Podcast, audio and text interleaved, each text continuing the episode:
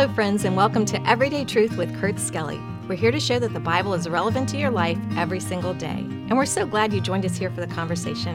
Our study of 3 John is focusing on the theme, No Greater Joy.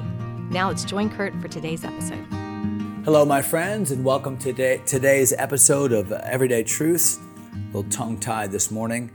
I've got, um, got my Epcot Center mug today. How do you like that one? Says Ratatouille on the back. Have you ever seen that little children's classic, Ratatouille? But uh, love that mug, like the colors, like the picture. Now we're in Second John chapter, well, chapter 1. There's only one chapter.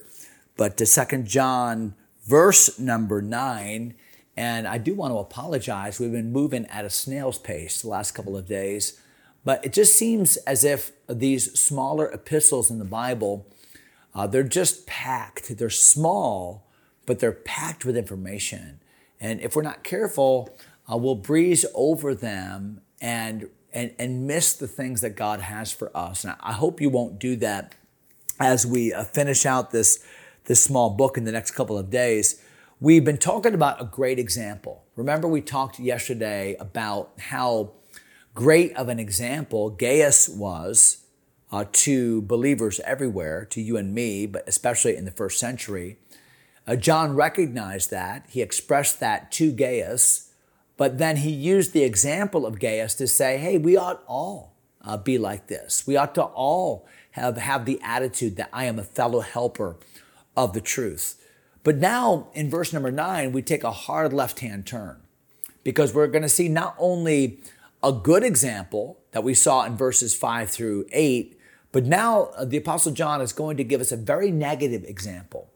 And I'm so glad for the Word of God because it not only encourages us through positive examples like Gaius or like Onesiphorus, we talked about him uh, last episode, but uh, but also through highlighting the character of some pretty bad apples as well.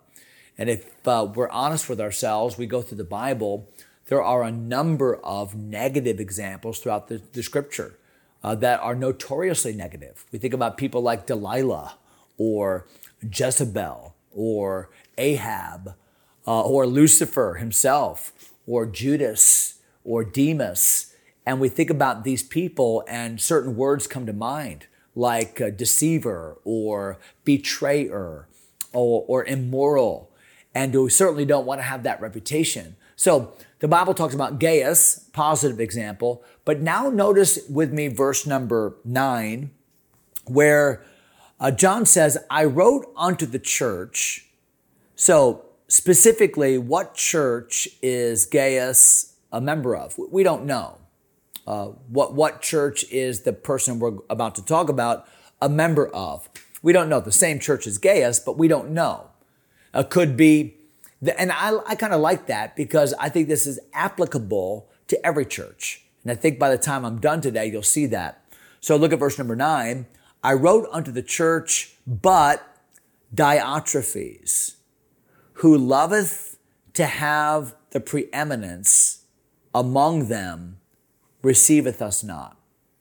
So remember, the context of verses five through eight is the context of hospitality that we ought to have this self, uh, the selfless attitude about our stuff, about our homes, about uh, just even our own lives to say, hey, we want to be ready to be a blessing to other people. And the, especially these itinerant preachers that are coming through. And let's uh, of course, it's inconvenient when people just stop by. Of course, it's inconvenient uh, to open our homes and, and to go the extra mile. But uh, th- these are things we ought to be doing, said John. He said, But let me tell you about this one guy. And we're going to find out that this one guy is a leader in that church. And this one guy that John wrote to, so he wrote to the church uh, itself and said to this, this church, hey, uh, we ought to practice hospitality. We ought to practice receiving people and uh, practice all the things we, have talked about. We, we ought to do that. But the Bible says that this church refused to be that kind of church for one reason. They had a leader that rejected the letter. They had a, re- a leader that rejected this teaching. So John says, Hey, Gaius, I've written the church about this, about this whole concept of a hospitable spirit, this whole concept of ministry symbiosis, working together. But this one guy, Diotrephes, said, No, we're not going to participate. And even to John, now think about this, even John, he receiveth us not. So think about how proud you have to be to say no to helping Christian gospel preachers, and among them, the Apostle John.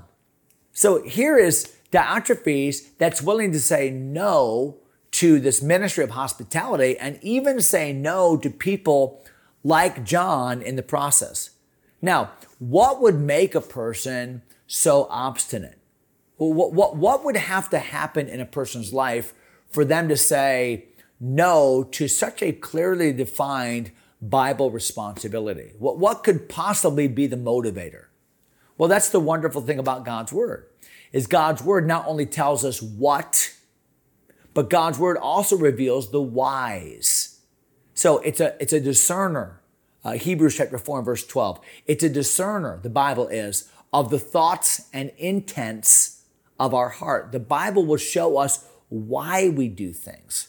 So here in 3 John verse 9, the Bible is showing us the why. Why does Diotrephes disobey the request of disregard, I should say, the request of John and disobey the Bible principle of hospitality and refuse? Well, why? Well, look at what it says again, verse number nine. Diotrephes, who loveth to have the preeminence among them. See, Diotrephes didn't want other teachers coming in because that would be competition. Diotrephes didn't want other teachers uh, influencing the people because that might make him look second rate. That might mean he has to share some of the stage, some of the platform, some of the attention that he was getting. And so the very reason why Diotrephes said, Hey, I don't want these people coming is because I want to receive all the glory and all the praise. So what had Diotrephes done? Diotrephes had actually taken the ministry and made the ministry not a servant's stool, but he had made the ministry a stage. Not something to, to, by which to serve others, but something by which he could be served. But sad, isn't it? And yet that same scenario plays itself out time and time and time again in modern ministry. Why do we do what we do? Is it simply that people would know who I am and what a great name I have and, and how popular I can be? And no, I don't want that person preaching in my church. People might think that he preaches better than I do. And no, I don't want that person influencing my kids. They might think that they're more wise than I am. And everything's a competition. Everything's market share. Everything is about, you know, me garnering more of people's attention or more of people's favor than other people. Well, that's a dangerous, dangerous thing, isn't it? The, the love of men, the love of men's applause. Listen, there is nothing as empty as men's applause. Nothing. And yet Diotrephes was, Diotrephes was living for that. Like Nebuchadnezzar, just living for the adulation of the crowd. Like Herod in Acts chapter 12, living for the adulation of the crowd.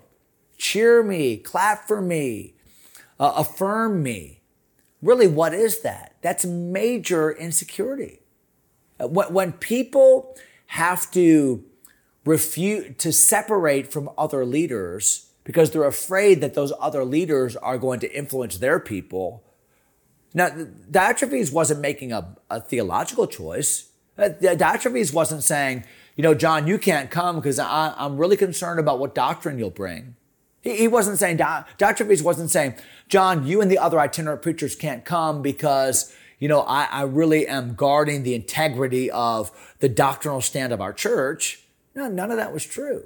The only reason why Diotrephes didn't want John and the others to come is because Diotrephes didn't want to share the glory that he was receiving. He was doing the things he was doing. Watch this, not for his name's sake. Remember, we talked about that a day or two ago? Not for his name's sake, but he was doing it for his name's sake, his own name's sake. He wasn't doing it for Jesus, he was doing it for himself. Boy, I tell you, that's a lonely, lonely ministry. You know, I, I see that. I see that in, in our gospel preaching churches today. I see that sometimes in our college movement, where people are, and again, I'm not here to, to assign motives. I don't know people's motives. I, I have a tough enough time just trying to take care of my own motives. But I'll tell you, we ought to look inward. Why, why do we do what we do? You know who I'm for? I'm for everybody that is influencing young men and young women for Christ. I'm for every good and godly Bible college that wants to produce gospel centered people that, that love the Lord and, and love uh, the things of God, the Word of God. But I'm for every church that would name the name of Christ. They don't have to dot every I just the way I do or cross every T exactly the same way that I do. Boy, I want, we need a revival in that kind of spirit. But I'm afraid sometimes the reason why we don't have that kind of spirit is because if we really checked our heart, we kind of like the preeminence. And if I can kind of write you off as, well, I don't really associate with you because you don't do everything just the way I do, then what does that do? That kind of puts me a little bit higher up on the stage with the limited number of people.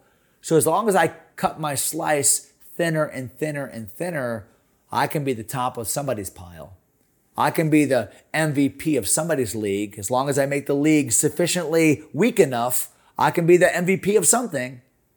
And boy, how dangerous that is. You know, that Diotrephes spirit is in all of us. That Diotrephes spirit really gave rise to the first sin, the first sin of pride. Not, not Adam's sin, I'm talking about the sin of Lucifer himself. I will, I will, I will, I will, I will. Five times. You'll read it in Isaiah 14, verses 12 through 14. How Lucifer, I will be like the Most High. Pride. But could you ask the Lord today, and I will too, Lord, reveal to me those, those elements of pride in my own life. Lord, help me to do what I do for you, not in competition with others. Help me not to be intimidated by, but to celebrate the successes and the influences and the, the, the companionship of other leaders and influencers. We're on the same team. Whoever gets the credit, let God sort that out. But certainly, let's run from a Diotrephes spirit. I hope that helps today. Hope you have a great day in the Lord. God bless you, my friends. Thanks for taking time to listen. If everyday truth matters to you, go ahead and subscribe to the podcast or share it with a friend. Until next time, God bless.